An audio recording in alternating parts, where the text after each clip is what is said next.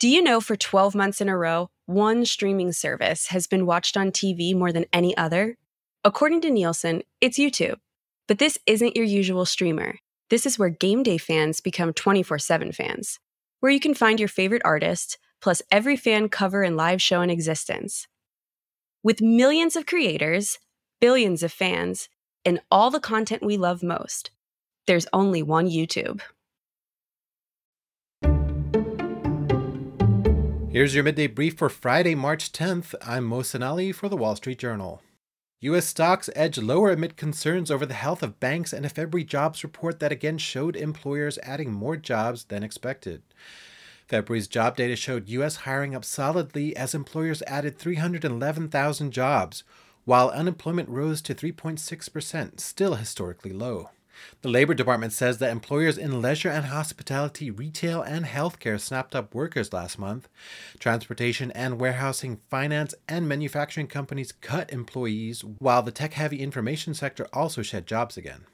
Average hourly earnings grew by 4.6% in February from a year earlier, a cooling from last year, but still above the pre pandemic pace.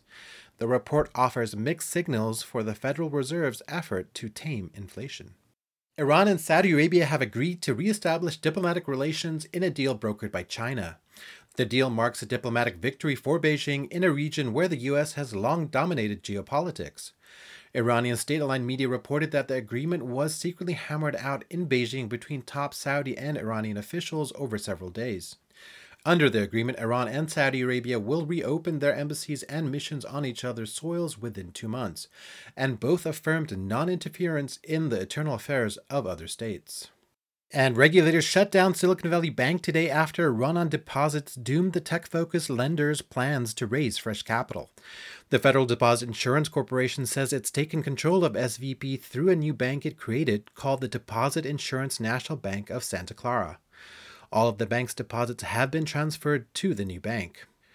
The FDIC says insured depositors will have access to their funds by Monday morning.